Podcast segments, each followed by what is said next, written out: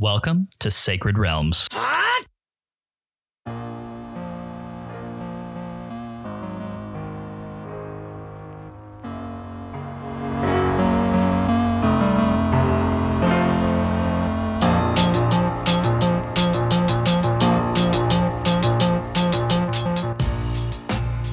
It's a great day in Hyrule, y'all. Welcome to Sacred Realms, a Zelda retrospective podcast. I am your host, Lyndon Willoughby, and I am joined as always by my co host, Matt Willoughby. How are you doing today, Matt? Lyndon, I'm pretty good today. I um, this section of game was pretty good. Um, I filled it with a lot of side quests. Um, I am ready to do some talking. I, I do have to admit, I'm a little bit sad that we don't have a guest this week. We had such a good time with Kylie last week that uh, just talking to you is a little bit boring.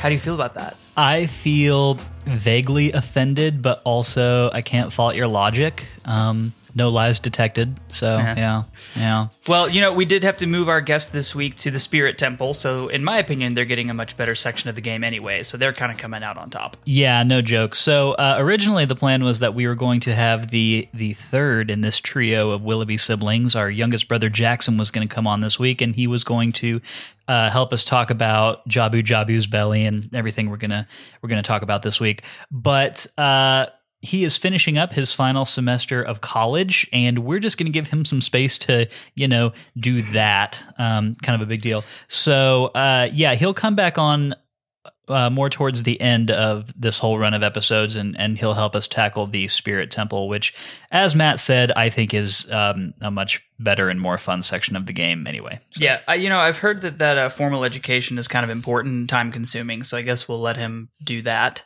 Maybe a little more important than a podcast episode. just a smidgen. Uh, Yeah. As as someone as someone with a history of mediocre academic performance, uh, you know my. Mediocre being a uh, strong word on the positive end. Uh, yeah, um, definitely over uh, overestimating uh, how that actually went just a just a bit, but uh, that's neither here nor there. um, but yes, as Matt said, no guest today, just us two. We will be back with another guest next week, and we'll tell you who that's going to be at the end of the show. So, um, in the meantime, if you didn't know, Sacred Realms is a weekly re-examination of the Legend of Zelda, one little slice at a time. Sacred Realms drops every Wednesday and is available on all major podcast networks. Every week, we play a new section of a Zelda game. Then we sit down here to talk about it and drop our hot takes. If that sounds at all fun to you, please head over to Apple Podcasts or wherever you get your podcasts. Hit that subscribe button and be sure to leave us a review. Five star reviews are greatly appreciated and have a chance to get a shout out here on the show.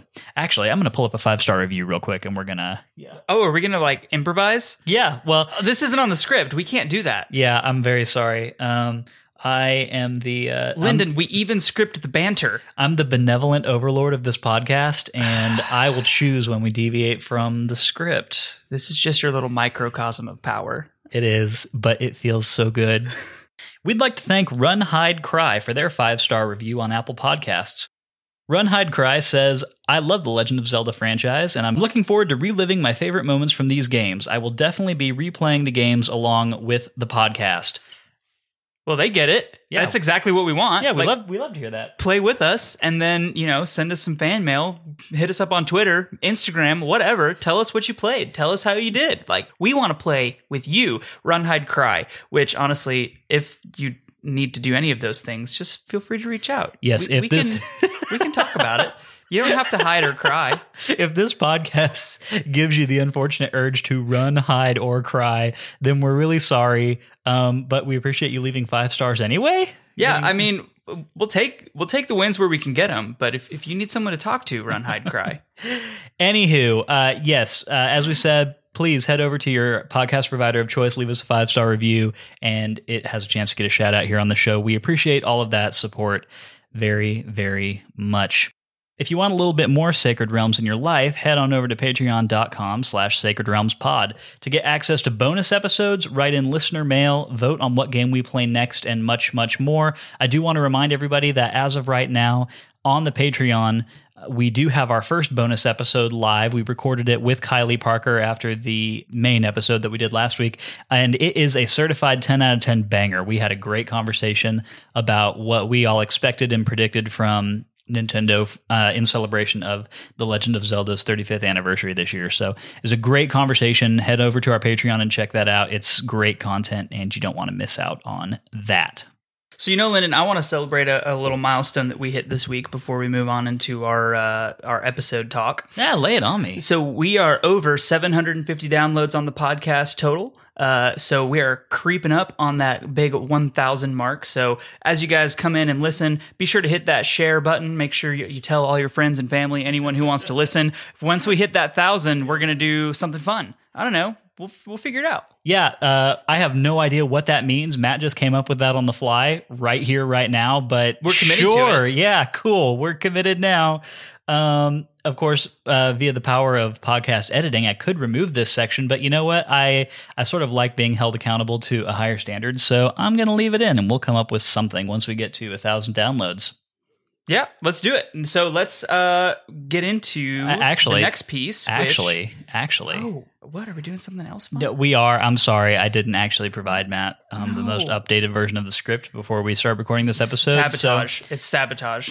Yeah. Oh, actually, the the more simple explanation is that this is just a, a real rickety operation over here, and we're making it up as we go along. But hey, you know what? That's fun. We enjoy it, and we hope y'all do too. You uh, describe yourself as rickety. I'm not. I'm a little rickety.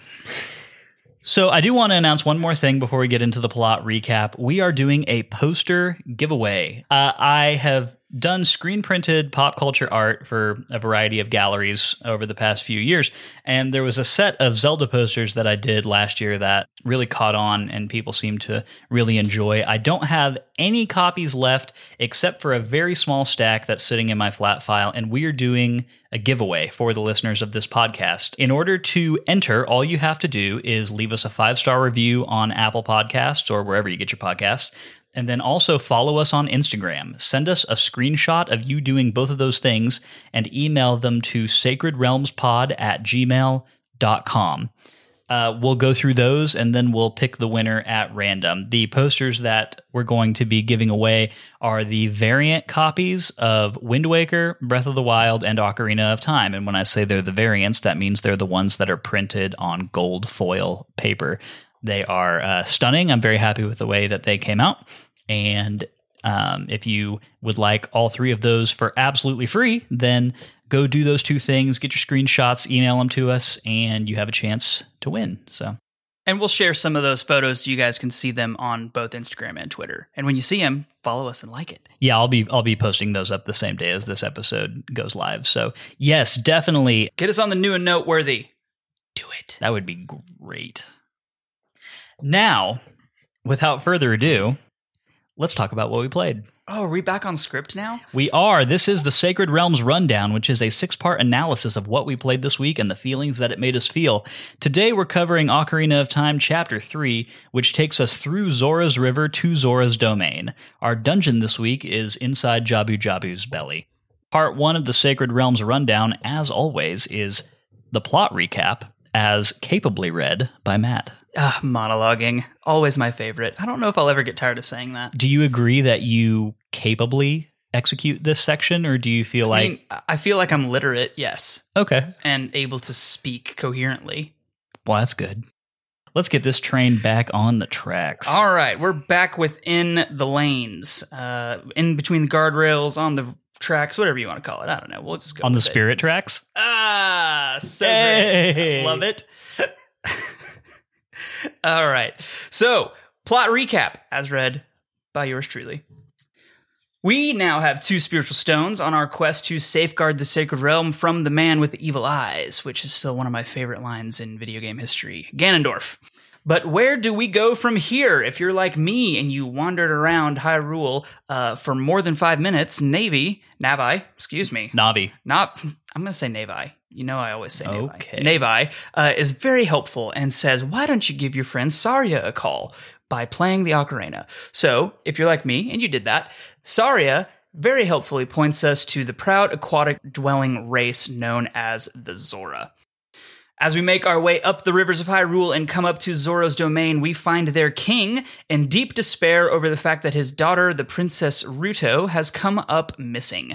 Asking around the domain, the Zora people have searched far and wide through every river, aqueduct, and even into the great lake on the other side of the kingdom, Lake Hylia, but have yet to find any trace of her. We agree to join in the search, and in doing so, we find a mysterious bottle with a letter inside on the bottom of the Great Lake Hylia. The note points us to a mysterious Lord Jabu Jabu and the princess being trapped within him. We return to the Zora King, show him the note written by his daughter, which is signed Princess Ruto, and he permits us to go and see the Great Lord, which sits in Zora's fountain directly behind the throne and is only accessible with his express permission. He charges us to rescue the princess from within the Great Lord. As we approach the fountain, we see a gigantic whale just kind of chilling. We trick the whale into swallowing us whole and begin our search for the princess within an obviously not quite entirely healthy uh, aquatic creature. We come across the princess fairly quickly, uh, but shockingly, she claims to have no knowledge of any note, nor does she believe that she is in any danger. Apparently, she routinely explores the great whale's innards, which I find questionable parenting. It's weird. Yeah. Uh, and she is currently looking for her mother's precious stone, which Lord Jabu Jabu also ate. She graciously allows us to escort her royalness uh, throughout the dungeon in search of her sacred gem. As we progress, we help the princess recover what can only be, upon examination, the spiritual stone of water. We defeat a giant parasitic growth that is within the great whale and save not only the princess and the spiritual stone, but also the great whale, Lord Jabu Jabu. All hail. As we exit the whale, Ruto agrees to part ways with the stone, but warns us that it is considered to be the Zora's engagement ring before doing so. We leave the realm of the proud Zora with the third spiritual stone and apparently a binding engagement to their royal line with Princess Ruto. So there you go.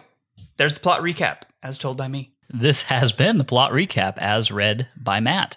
Let's get into part two, which is our takes on this section. I just want to start this whole thing off by saying that I also carry all my priceless jewels with me whenever I feed fish. So I think that's a really good habit to get into. Yeah. Um, you can use it to mesmerize them if they're shiny enough. Or Sure. is that birds?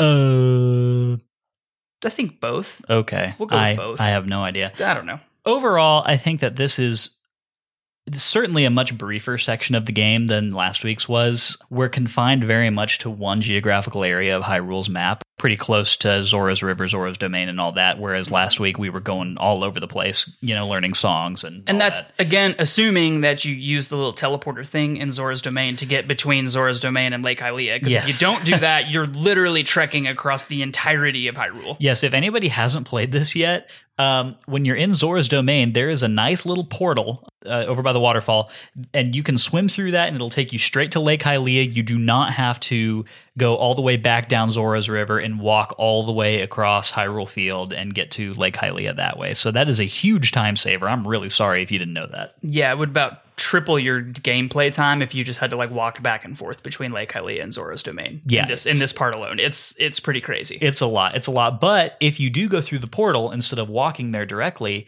oh, you, it's so easy. Well, it, it's easy, but you miss the the cool beauty shot that the game gives you whenever you go into a new area. Oh, really? Yeah. Does it like take it away completely for the rest of the game? I don't know if it I don't know if it gives it to you. I don't know if it's triggered by just coming into it for the first time from that one entrance. So Mhm.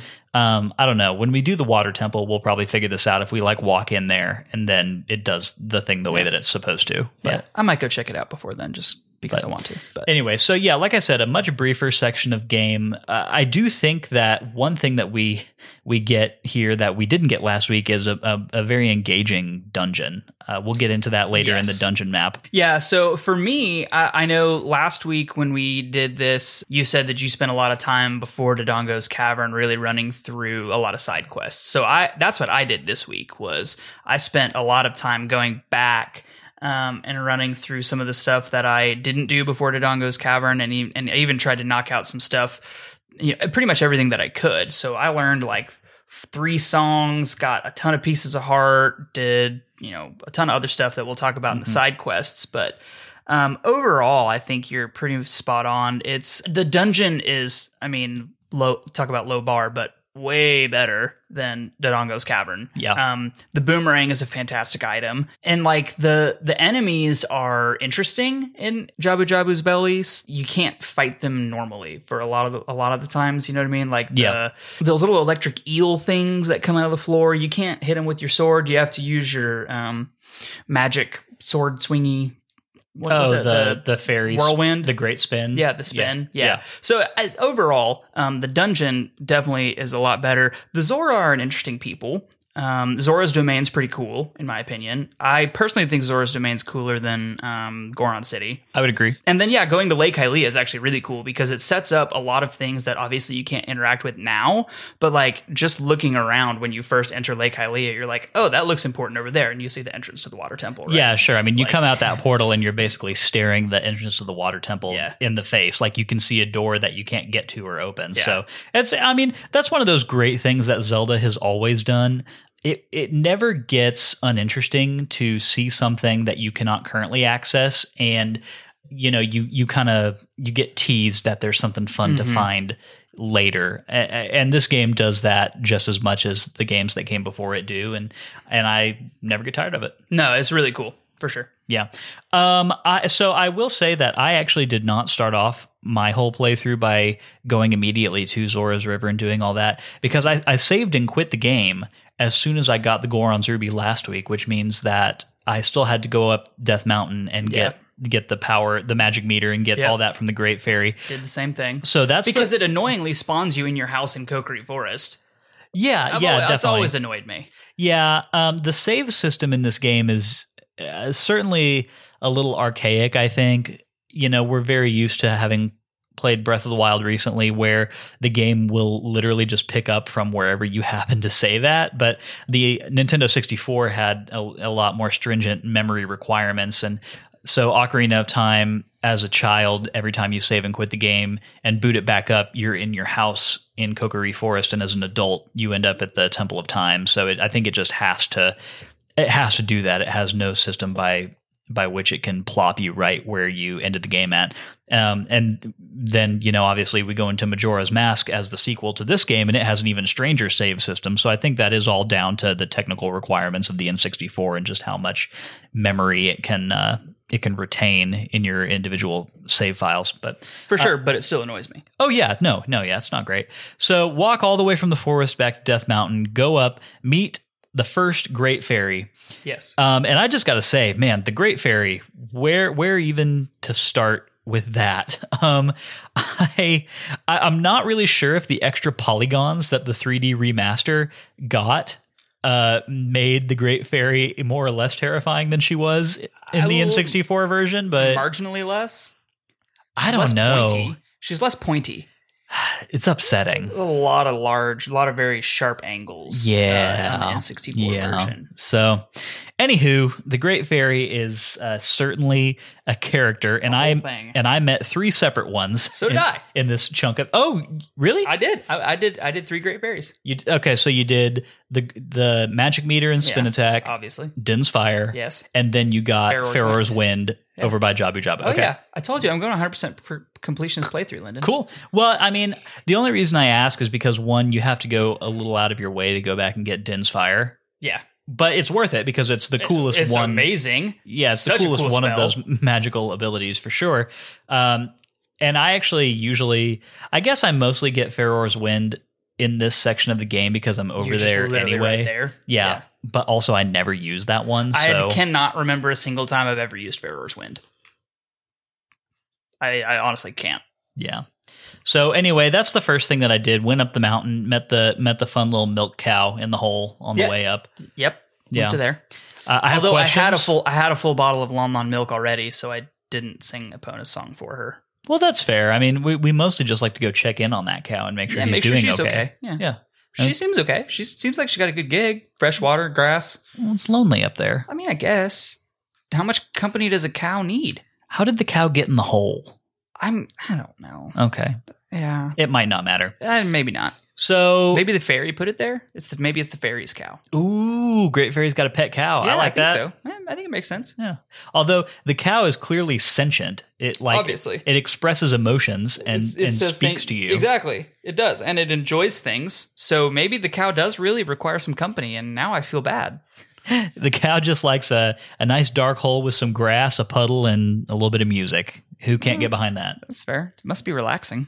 So got all of that out of the way, got the magic meter from the fairy, and then had the owl carry me back down the mountain. Um, Pro tip Yes. for anyone hunting heart pieces, it is the easiest point in the game to get the heart piece that is in that dude's house in the cage with the cow. What is up with all these cows in cages and holes?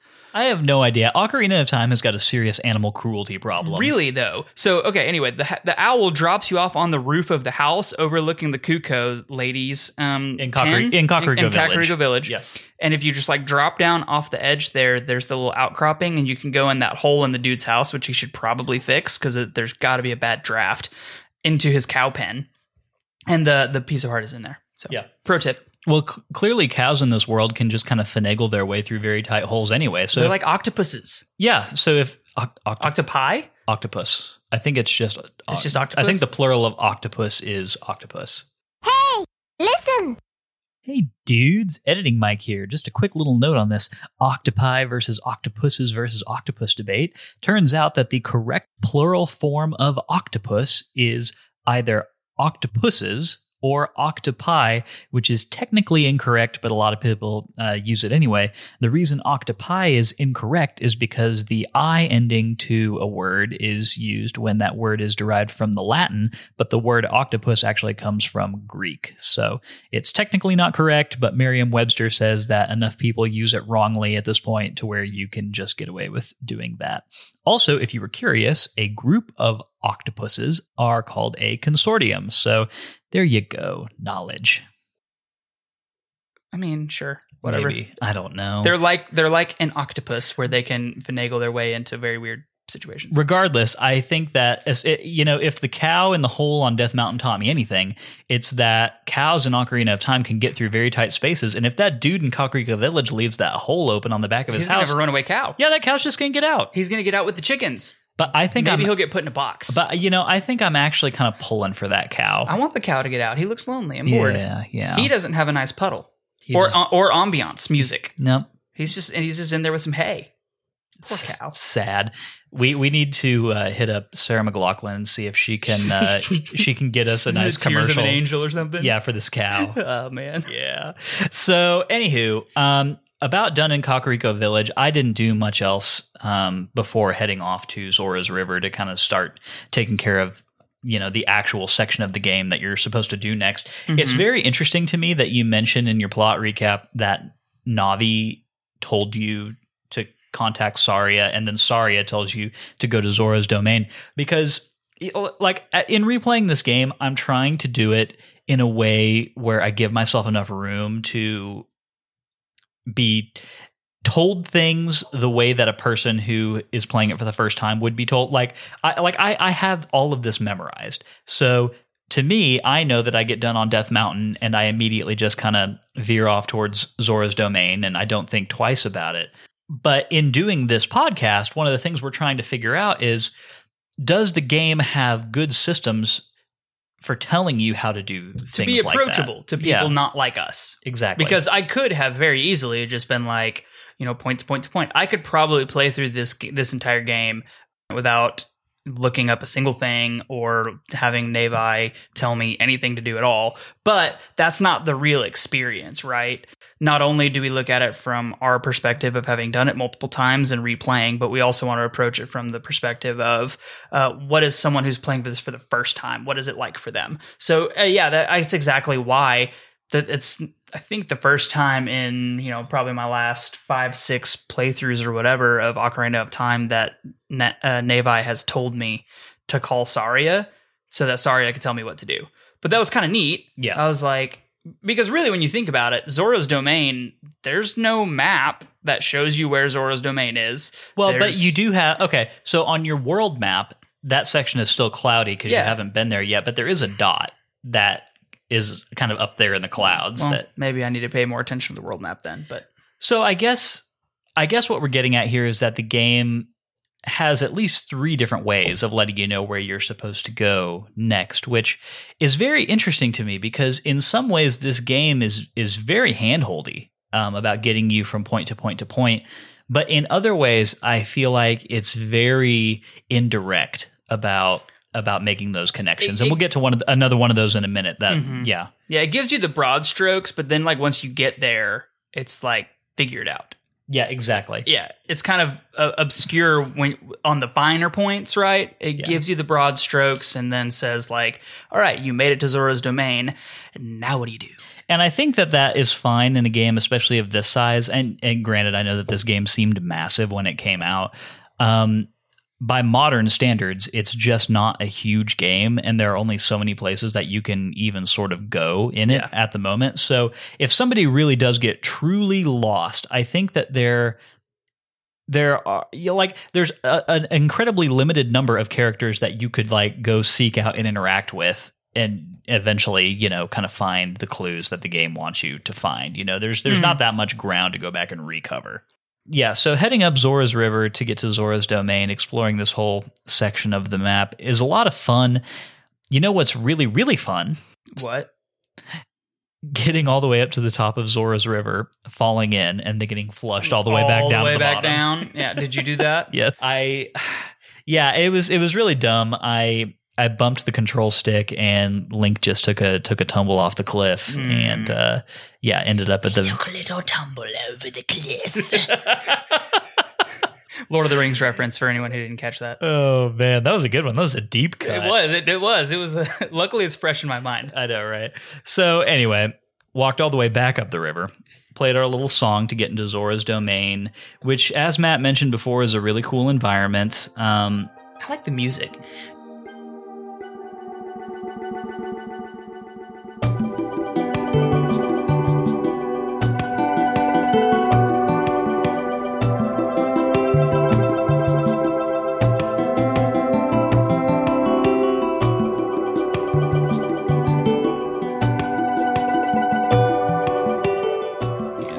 Music is really cool and a thing that I really enjoy about it is that it does get reused in several other games going forward. Mm-hmm. I I know for a fact that this musical theme gets reused in Breath of the Wild, which is cool because Breath of the Wild um it doesn't pull from music this far back in the series very often. So when you go to Zora's Domain and Breath of the Wild, it's really nice to hear this this music again. Um, I'm pretty sure I could be completely wrong about this. I think that Zora's Domain in Twilight Princess uses this theme as well. hey, listen. Just checked. It totally does. I haven't been to Zora's Domain and Twilight Princess in probably a decade, so I don't know. I may need to pull out an editing mic for this, but I think that it does. But anyway, you're right. It's a, it's a cool theme. The entire space has a cool vibe to it. It feels a little empty. I think they could only have so many NPCs visible at one Yeah. time. Right. Um, so it And then popping out of the water is a little disorienting the first time it happens. Yeah, sure. So anyway, there's there's Zoras in there, but when you're just walking around, it sort of feels like it's you and like two Zoras, and that's the entirety of their race. of Which people doesn't sound like a very proud race. If there's only like three of you guys, you should probably tone down on the arrogance a little bit. Yeah. Anyway, so that regardless, they are in there. Um, and this is one of the sections of the game where I was talking about very indirect uh, clues and markers to move you from one thing to the next to the next. The whole system where you have to acquire the silver scale, which then takes you through the Lake Hylia portal to Which- get the message in the bottle, and that's the only way to get into Jabu Jabu's belly. It's not like oh the Oh my only- gosh. yeah, the, it's it's it's a series of logical leaps that you have to take to make it through that progression of things because basically the way that you would have to do that is go talk to King Zora who has nothing to say. He gets one line of dialogue and it's just that he's worried about the princess. He doesn't point you in any specific direction. So you've got to explore Zora's domain. You've got to talk to the Zora who plays the the rupee game, and you get the silver scale from him. And then once you get the silver scale, you're supposed to try diving deeper than you could before. Okay, here's the portal that goes to Lake Hylia. So we're out there now. The bottle is right in front of you. So you get the bottle and then you take that back to King Zora. Okay, that's all great, but it's completely reliant on you just talking to the silver scale rupee game Zora in the first Yeah, place. Or you can talk to the the couple Zoras that are floating around down at the bottom because they each of them have a dialogue related to Princess Ruto being missing as well, and one of them actually says um, something along the lines of like, "Have you seen Princess Ruto? We've searched every everywhere, far and wide, even as far as Lake Hylia," and it's like all like highlighted in like red, and so that's like Mm. the only you know key marker if you don't have the silver scale if you didn't know or you know explore far enough to find the dude behind the waterfall and play his game So imagine, okay, so we've been talking about this poor hypothetical person that leaves Zora's domain and walks all the way to Lake Hylia to search for clues about Princess Ruto. Okay. That person obviously very unfortunate. Now Indeed. let let's imagine that talking to that NPC you just mentioned says, "Oh, I should go to Lake Hylia to find a clue about Princess Ruto. Walks all the way down there. yep Gets in the water, sees the bottle, and can't reach it because they don't have the silver scale then goes all the way back to Zora's domain to get the silver scale from that rupee game Zora. Yeah. And but how would they know about it like no one tells you about anything about diving deeper or man like if you don't explore zora's domain and like find this rando dude chilling behind a waterfall you are just sol But this is what it all comes back to. I figured this out as a child, 8 years old playing this game. So it like clearly I mean, it feels indirect to us now because maybe we, are overthinking it well, yeah, we do so much of this based on memory, right? We just know to go from thing to thing to thing. But at some point, I figured it out by not doing that.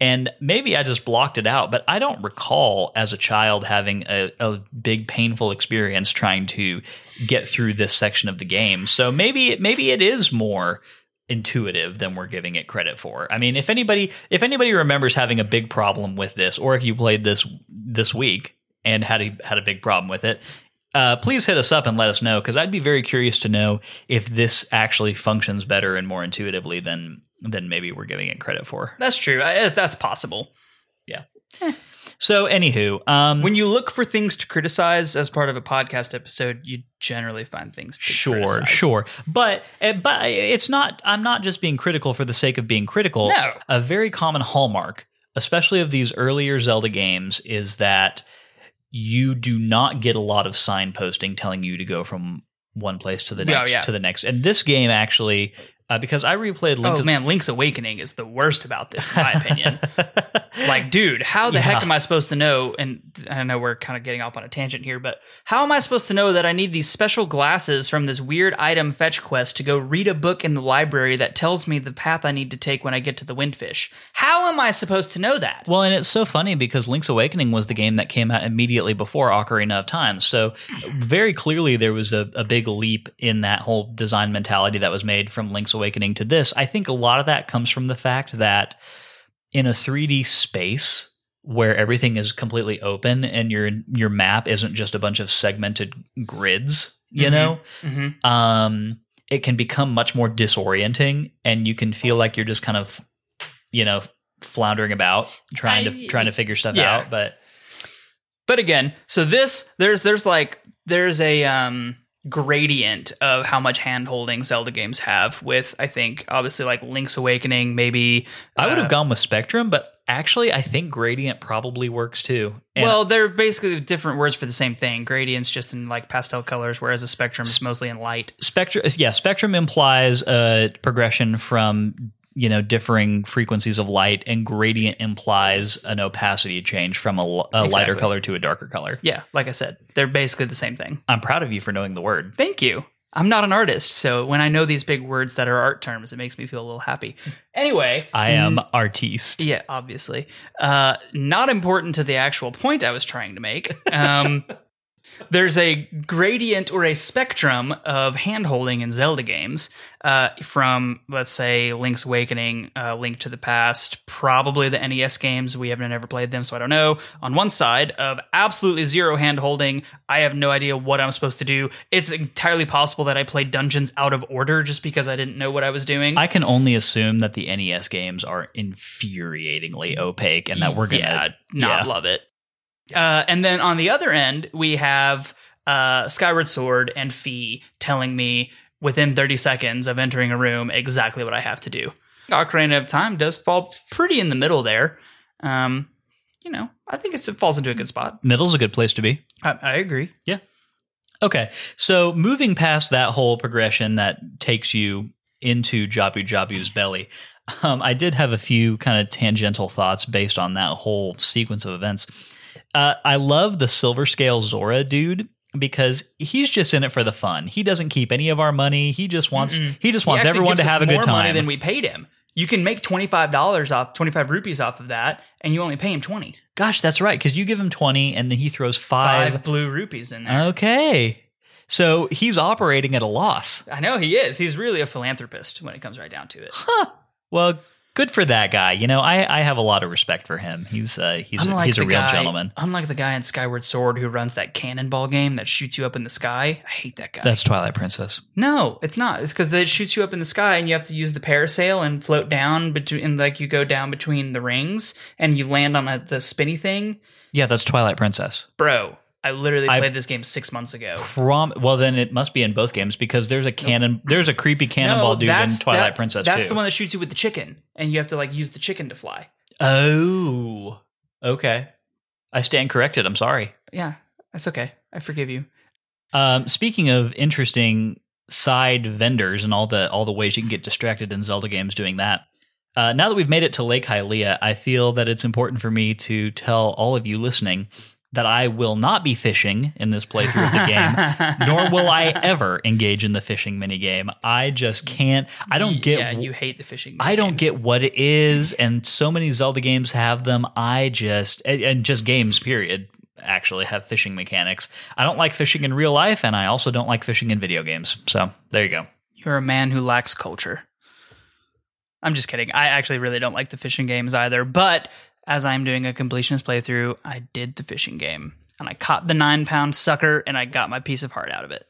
This speaks to a very interesting difference in the way that you and I are playing this game. And a lot of it is just down to the fact that I am doing the three heart run. So Yeah. a lot of the side quests and, and that reward you pieces of heart. Right, that's the thing. Like a lot of stuff in this game, a lot of the secret stuff that you can go and find and do rewards you with pieces of heart and so I'm very consciously avoiding those right now. I mean, it's not impacting my enjoyment of the game at all, but it does mean that I am veering very intentionally away from a lot of the secrets and, you know, trickety tricks Yeah. that you can do. That means you can't get all the gold Skulltulas either because uh, I think at least two of those rewards are pieces of heart. I'm not going to get all the gold Skulltulas. I'm going to get enough to get all the wallets, which Yeah. I, I think will still get me a piece of heart. Which because I already got a piece of heart From from, Skull Kid. Skull Kid means I'll have half of a heart container by the time the game so is done. if but you accidentally mess it up and you get four pieces of heart and you get an extra heart where you have four, what are you going to do?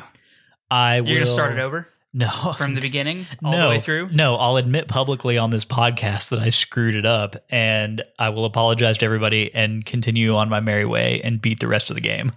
Well, I feel like we have to institute some form of punishment other than public shaming.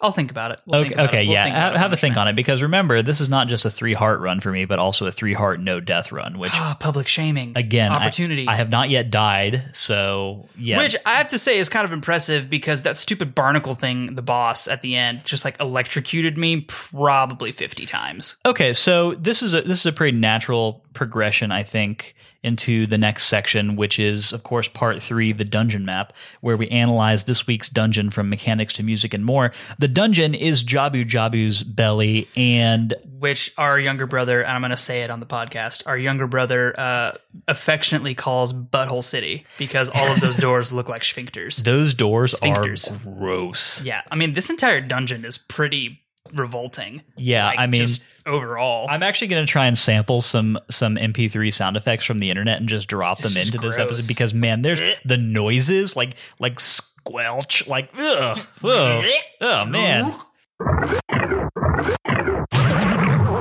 it's it's uh, whew. look some some visual and audio designers making this game had a fantastic time doing all of this and and props to them. They Um, literally asked themselves, what would it be like to be Jonah in the in the belly of the whale. Yeah, right. But the because biblical story Jonah, yeah. yeah, because the whole time you're just walking around inside this giant whale's like bowels. So And various other things. I have to assume we at least make it to the colon at least once. yeah, um, the less the, the less uh, discussed about that, the better.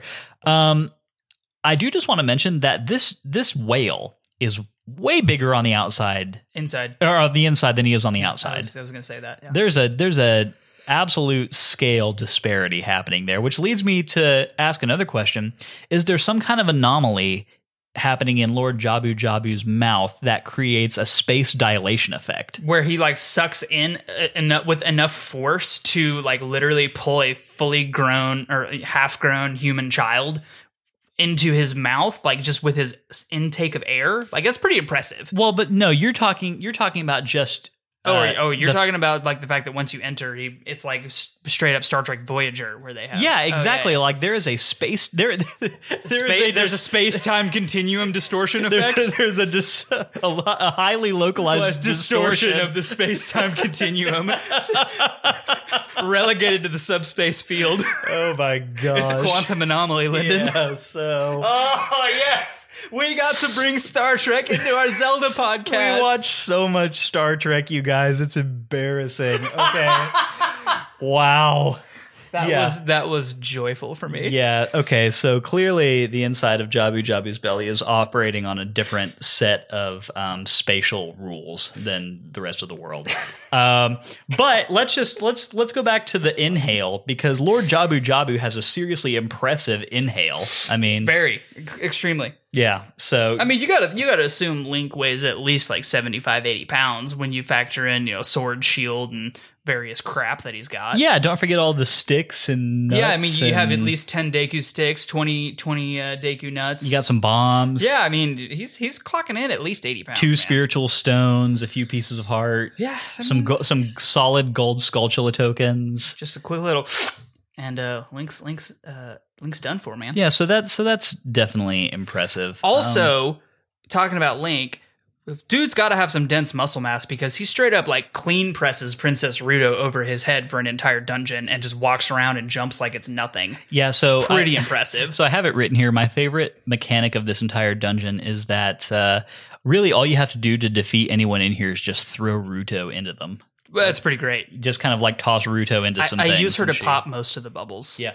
Uh, yeah, oh, yeah, me too. I will say, so you were talking earlier about how cool it is from a difficulty standpoint in this dungeon, how it's impossible to kill most of the enemies in here just using your sword or even your slingshot, which is great. It adds an artificial, not an artificial, it, it adds a level of difficulty and urgency to Mhm. this section of the dungeon because you because you're constantly just running away from these electrified jellyfish and at this point in the game even if you're not doing you know even if you're not doing a three heart run you still don't have th- that much health so you can't get hit by too many of these guys so i thought that that was really cool that being said having gotten din's fire before going Mhm. into the dungeon Mhm. i did test this out about halfway through it was just like oh can i just wipe all the dudes in this room with din's fire Did it work?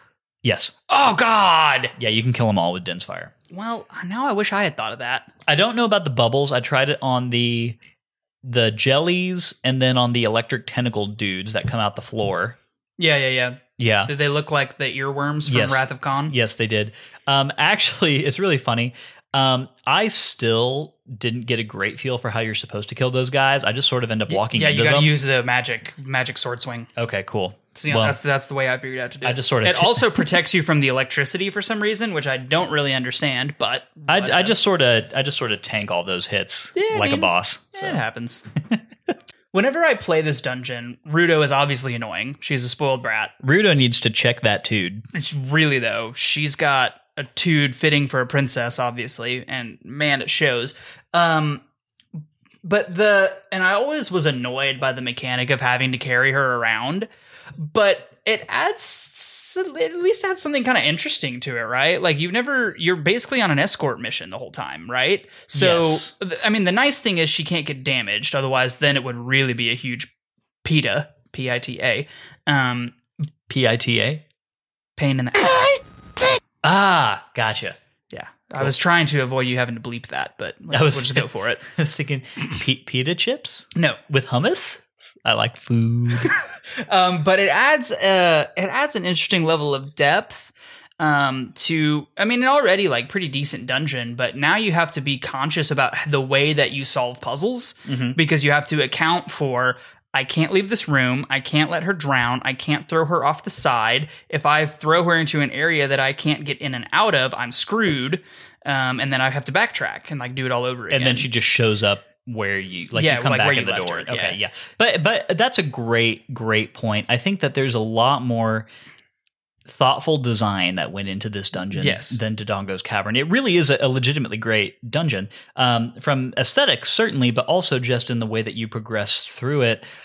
Um, and and I find myself surprised to say that because traditionally I don't like escort dungeons in Zelda games where you Mhm. have to like keep a character with you Right. the whole time.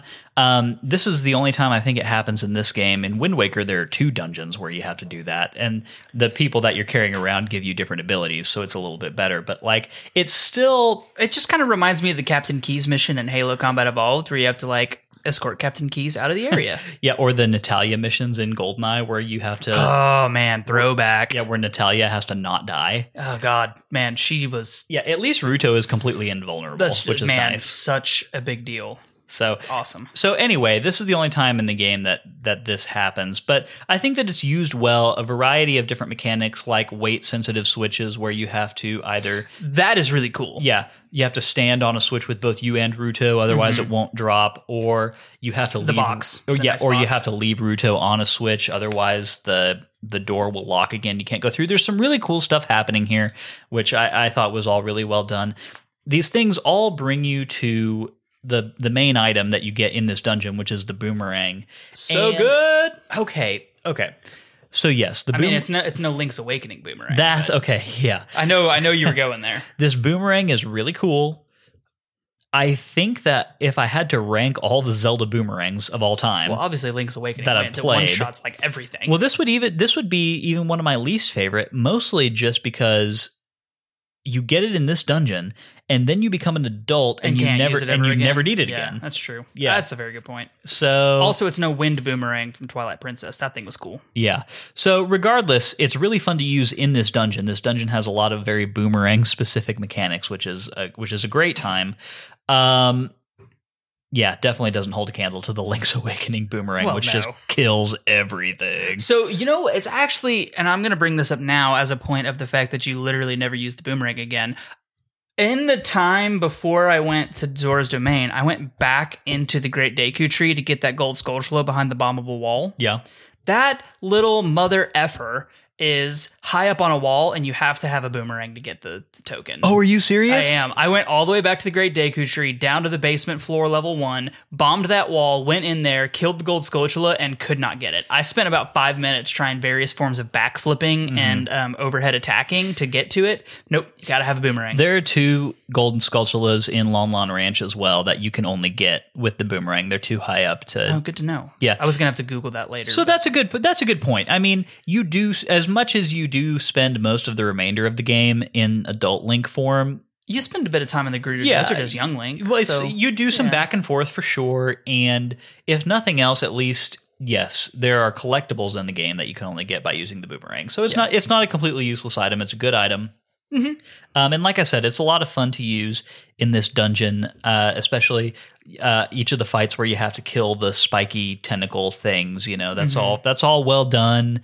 I love a dungeon that has specific mechanics tailored towards the item that you get in it. You know, except for bomb mechanics. I find bomb mechanics very boring. yeah, but the bomb is such a generic Zelda item. I mean, is true. But so is the boomerang. Yes, but I I, uh, would. there's only one game that I can think of off the top of my head that does not have a boomerang, and it is Skyward Sword. Yes, but I don't think most Zelda games, or at least not the 2D ones, because there are there are a lot of bombable wall progression mechanics in 2D Zelda A games. ton. There's almost no 2D Zelda game I can think of where the boomerang, a- a- a- again of the ones I played, where the boomerang is a main component mechanically of, a dungeon. That's fair. Yeah. It's yeah, you're right. It's normally like a super powerful sidebar item. yeah, the Gale use to- Boomerang in Twilight Princess definitely does, and then this one does as well. So Yeah. there are definitely there are definitely things in this dungeon that you can only get done with the boomerang, uh, which I love because when you really get down to it, a dungeon is is a very interesting microcosm of game design where you have this confined space, you have to get through it, accomplishing a series of progressively more difficult challenges, and it all ends in a boss. Um, and teaches you how to use the current equipment you have as well as the previous. Exactly, and there and there's it, it- the best designed dungeons have a really great progression of this, where you come in. There's a um, an exploratory section where you see things that you can't clear immediately, so you have to look around more. You acquire an item of it about the halfway point, and mm-hmm. then the dungeon opens up, and you can progress through it using that item. And I think this dungeon does that very well. I also think that's why you and I kind of rank Skyward Sword and Majora's Mask so high because both of those also have fantastic dungeons. Like the the four temples in Majora's Mask, I can't think of a single one that I didn't like. Uh, They were all really good in their own way. Yeah, Majora's Mask has definitely got four absolutely. It's only got four dungeons, and all four of them are, are bangers. So. Yeah, for sure. Okay, so that yeah, that's a great point. We'll get into that more as we go, you know, further into other games. Um, before we get to the boss, I do just want to say real quick, those big jellies that drop from the ceiling God, they're annoying, right? are those supposed to look like Metroids? Because Oh, I honestly didn't make that. Google a. Metroid real I quick. know. it- they're- I'm- I Yeah. know what they look like. Okay. It looks almost exactly the same. Is that supposed to be a fun little Easter egg? Because they've got three eyes, they've got little pincers, and they're Uh-huh. jellyfish shaped. I mean, they basically. I mean, they have tentacles, which is the only difference. They have the long tentacles. Yeah. Metroids don't, but like, Right. Wow, But yeah, seriously, like they look like Metroids. I thought do. that was cool. that is really cool. Also, very good call out. Yeah. Which, by the way, if anyone didn't know, Zelda and Metroid both share their 35th anniversary, which is this year. Quick shout out in case you didn't know. Is Metroids this year? Mhm. Okay. I cool. looked it up. Actually, I didn't. Drew, uh, Drew, our fan on Twitter, was uh, I was twittering with him, and he looked it up for me. Oh, gotcha. so thank you, Drew, for looking that up for me. Well, I very much look forward to Nintendo treating the 35th anniversary of Metroid with like a, a tenth of the emphasis that they put on the Zelda one. So, yay! I don't even think they've acknowledged it publicly.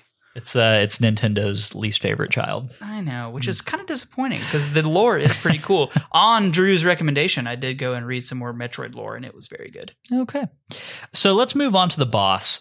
I think that Barinade is one of the best wait, bosses wait, wait. I'm sorry. game. Can we backtrack two seconds? Sure. Um, the the mini boss, Giant Octo. Yes. Uh, he or she, whatever, I don't know however they gender identify, is a harder boss than King Dodongo. Yes. He is a pain. That dude almost killed me, and I have six hearts at this point. Yep.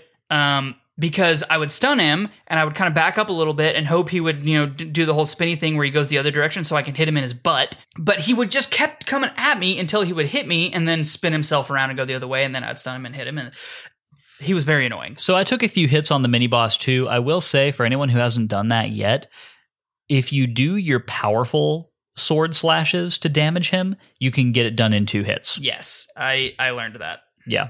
So definitely, and that's actually a, a pretty decent rule for a lot of enemies in this game. Don't forget to do your jump sword slashes. Those do double damage. They're awesome. Yes, they're Uh, amazing. Okay, so the mini boss is good. The boss boss is great. I maintain that this is one of the better boss fights in the game from a difficulty standpoint, from a mechanics, like how you actually get to the the damaging phase of the boss. Mm-hmm. I think it's all really well done. Barinade is a very frantic boss to fight. Mm-hmm. Um, it does a lot of spinning around the arena. yeah, and it shoots those electric beams that you can't block. I tried to block it both with the Deku shield and the Hylian shield. Neither block the the electric beams. yeah, you just have to keep moving. yeah. And I was, I mean, yeah, the, this boss is very good, and the the mechanic of having the little jellyfish as its shield as it swings them around at a thousand miles an Yeah, hour, yeah. super cool. Um, like even when it's stunned, it can damage you. I think it's the only boss in the game that can do that, where while it's stunned, it can still put out damage. Because it's still shooting Yeah, because it's still shooting the its three little um, radar dishes that shoot the electric beams are still going around. Like they're Yeah. not actively targeting you at that point. They're just Mhm. kind of shooting randomly. Yeah. But I got hit. Uh, I think just once by it as I'm sitting there sword slashing. I got I got zapped. Yeah. Um, when I was a kid, this boss probably gave me more trouble than any other boss in Ocarina of Time, just because you do you have to very intentionally. Bongo Bongo was the one for me. Oh, That, bongo, that bongo, bongo is hard. Wrecked my life. Yeah. Uh, Sorry, sorry. You said bongo bongo, and I was then thinking of King Dodongo. No, no, no. Was- yeah, yeah. that that pushover did nothing to me. Yeah. Okay. Anyway, so regardless, a challenging boss. Um, it's Unless got you play it on the Wii U pad, and then apparently it's not fun. Yeah, we need we need to ask Kylie how she how she did against Barinade on the Wii U gamepad. We should we should definitely ask her that on. oh my gosh, poor Kylie! Can't wait to have her on again. um, so, but the thing that I love about it is that the boss has stages of damageability, Mhm. and it all revolves around the item that you got in the dungeon. Mhm. You've got to use the boomerang to clear out the jellyfish. Yep. Um, and then once you clear out more jellyfish, then it's easier to stun Barinade with the boomerang. even just yeah, I mean, you even have to use the boomerang to get Barinade to damage phase. Like you have to disconnect her from the from the ceiling. Which, by the way, I was today years old when I realized that those tendrils that she's connected to the ceiling by Are, the parasites? Yeah, they're the spiky they're tentacles. The base of the parasites. yeah, They're, the, those- they're the spiky tentacles that you were hitting with the boomerang earlier in the dungeon. yes. I never realized that before. Well, it's because you're not observant. That's fair. That's a valid criticism. Regardless, uh, so we fight Barinade. It's a it's a great boss fight. Barinade goes down for the count in a truly gross fashion. I mean, par oh for, man, just like bleh, par, all over the yeah, place. par Ugh, for the gross. course in this freaking dungeon where everything is nasty. Barinade explodes in like a cluster of pustules. Ugh, it's just really that which- word alone is yeah, gross. It's, but it like, was ugh, it was as tough for me to say it was as it was for you to hear. um, gross. yeah, so it's it's nasty. Regardless, it does make a weird noise. It goes. "Brrr." The thing doesn't have vocal cords. How did it make a noise? I don't know, man. Regardless, Barinade is dead. Ruto is there, and she is just not. oh man, she is a little flustered. Yeah, she is just not um not acknowledging at all of the struggle that we just went to. She What took you so long? what did she say? I you. you want to stay there? I can leave you there. I She's care. like, I wasn't even in danger. Like, Ruto, we just killed a giant spiky zappy amoeba for you. So, yeah, really. I mean, really, talk about ungrateful. uh huh. So, regardless, that's the end of the dungeon. Um, Matt, do you have anything else you want to say about Jabu Jabu's belly before we move on? that whale really needs a marine biologist to come take a look at it. Yeah, it's, it's yes, definitely something up there uh, Yeah, from a health great. from a health standpoint. It's Yeah. not. Also, I have many, many logistical questions about how a giant whale is in that pond. Because you have to believe that a whale of that size means that there is a larger body of water, presumably an ocean or a sea, um, somewhere in the vicinity of Hyrule. Uh, you would have to assume further that the whale was then raised in captivity in the pond by itself. How do they get enough fish to feed it? Um, like does do they have some kind of water filtration system so it's you know waste doesn't completely contaminate Zora's fountain? So many logistical questions. These are all excellent questions, and uh, they're gonna they're gonna keep me up tonight. So uh, I'm yeah. I'm really gonna think hard about this. I don't have any answers right now. That's fair. But Um, also, who lets their child get swallowed by a whale on a regular basis and just pal around inside the whale's intestines? my understanding is that Ruto has been voluntarily being ingested by Jabu Jabu without the knowledge of King Zora. That's probably good, but also bad. And further, how does she get out every time?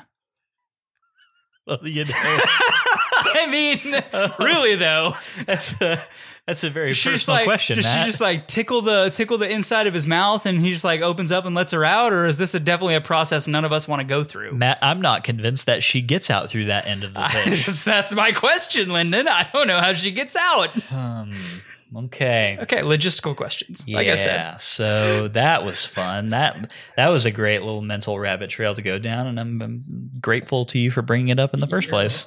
That has been part three, the dungeon map. Let's move on to part four, where we, where we talk side quests. Um, let's uh, pick one each because it's No, I did all. I did so many. okay. Well, give me a very instead of digging deep into one, why don't you just Yeah, give yeah. me the general rundown of what all you did? So I went. I learned the Sun Song. I learned Epona's song. I got Din's Fire, Farore's Wind, Five Pieces of Heart, and including the one from the fishing game. I did the Bombchu Alley, which I beat the first part, but when you have to do it again to get the big bomb bag, the dang chicken, the giant chicken at the end, that ah, it defeated me. that chicken is massive and gorgeous, and I It's still majestic. I still will never That's love it. Dave. Is that Dave? It's Dave. It's got to be Dave.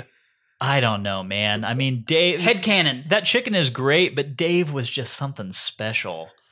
It is a giant chicken. How is that less special than Dave? Okay, okay, how about this? All right, new head headcanon. The giant chicken in the Bombchu bowling alley is Dave.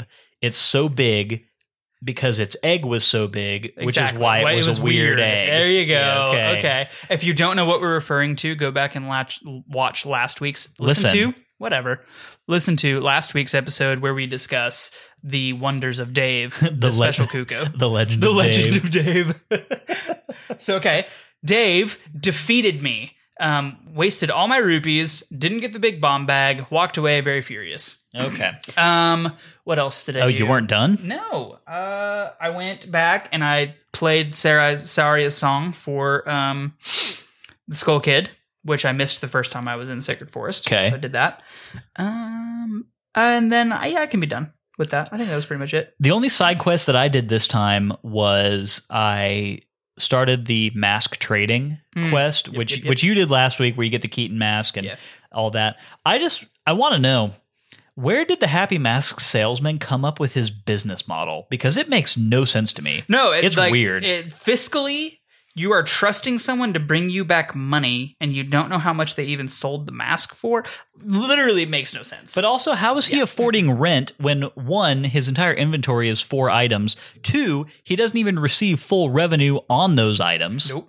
I just I don't I don't get it. No, it doesn't make any sense. Okay, rent in Hyrule Castletown must be dirt cheap. or zero.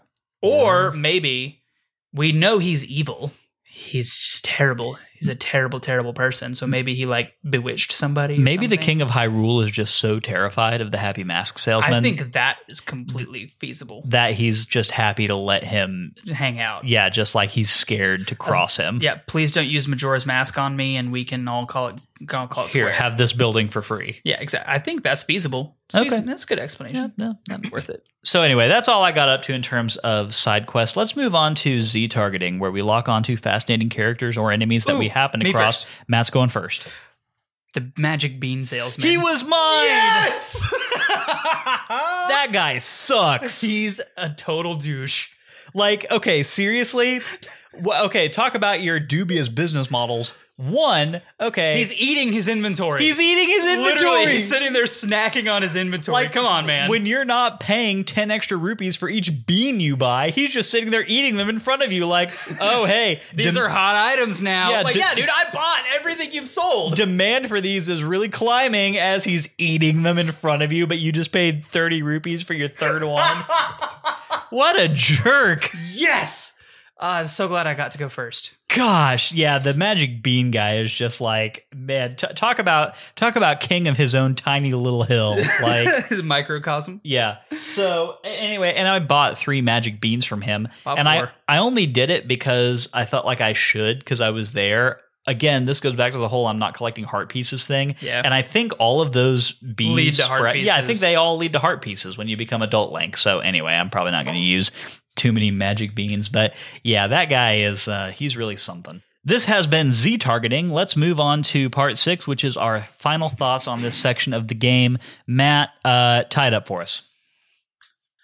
So this section of the game for me was um, filler for most of the like the majority of the time I spent in this game was doing side quests, collecting heart pieces, getting some more songs. Um, I spent probably half again as much time doing that as I did in the actual um, quest line. Um, as we discussed, dungeon really fantastic. Introduces um, the Zora race, which are they're interesting people. King Zora was my secondary option for um, Z targeting, just because his little mooep noise is hilarious. Hey, Matt. mooep, How long? How long does it take King Zora? like literally an hour. No, this is a joke. Oh, okay. Please, please tell me the joke. How long does it take King Zora to move out from in front of that gate? I don't know how long. A week. A week. a week. Okay, that was actually pretty funny. I wasn't expecting that. that was pretty good. Uh,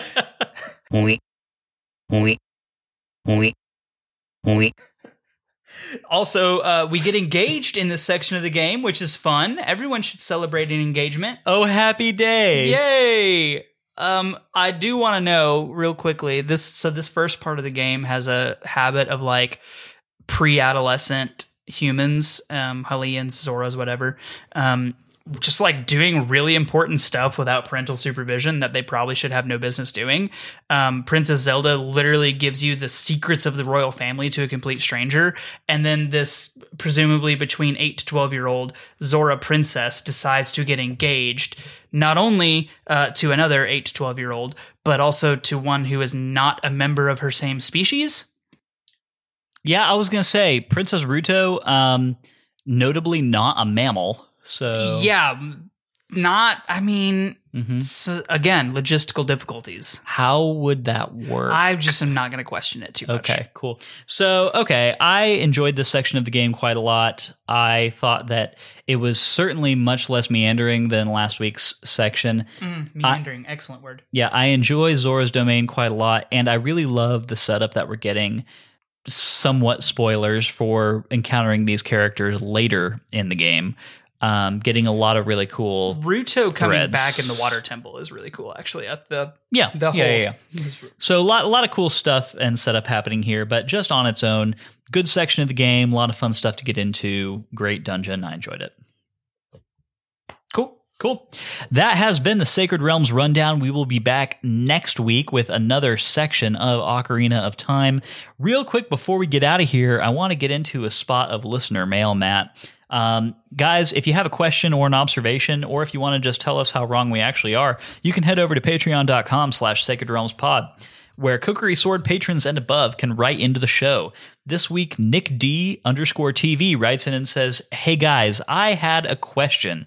I started replaying Ocarina of Time with you because I thought it'd be fun.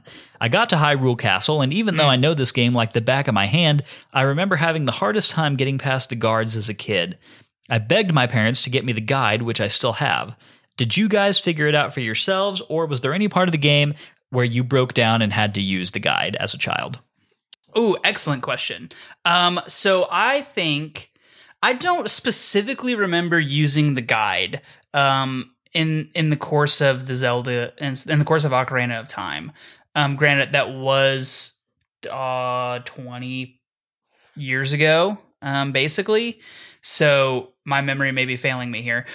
I do remember though, and I totally, totally understand that there's a timing thing. The guards, especially the ones on the inside of the castle, which I imagine are the ones you're talking about. 25 years, by the way, almost. Yeah, that's fair. Um, the guards on the inside of the castle, they have weird rotations, and between each segment, the rotation slightly changes. So you have to be so careful about making sure to almost watch an entire patrol route before you commit to how you're going to get past them.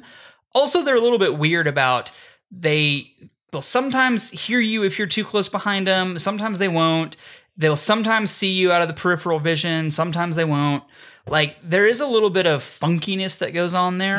Um, so definitely I do remember that part being extremely frustrating as a kid. Like before I really had a good concept of how to scout out guard patrol routes, which Splinter Cell gave me a very good concept of that in my later, um, you know, like preteen teenage years. Yeah.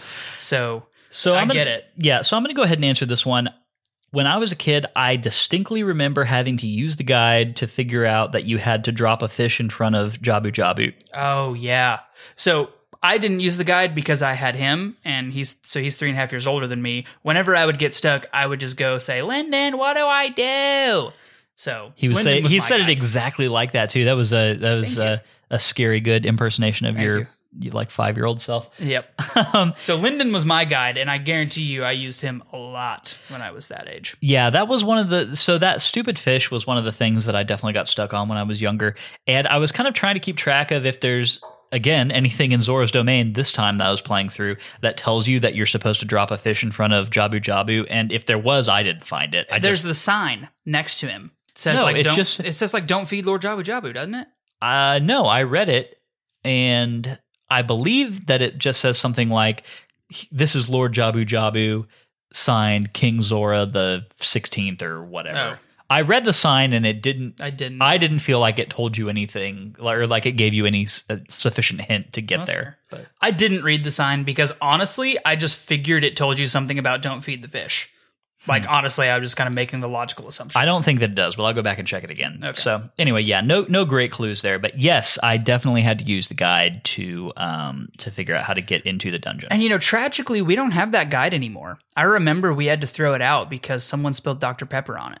yeah, so that's actually a really sad story. Um, That was Jackson, by the way.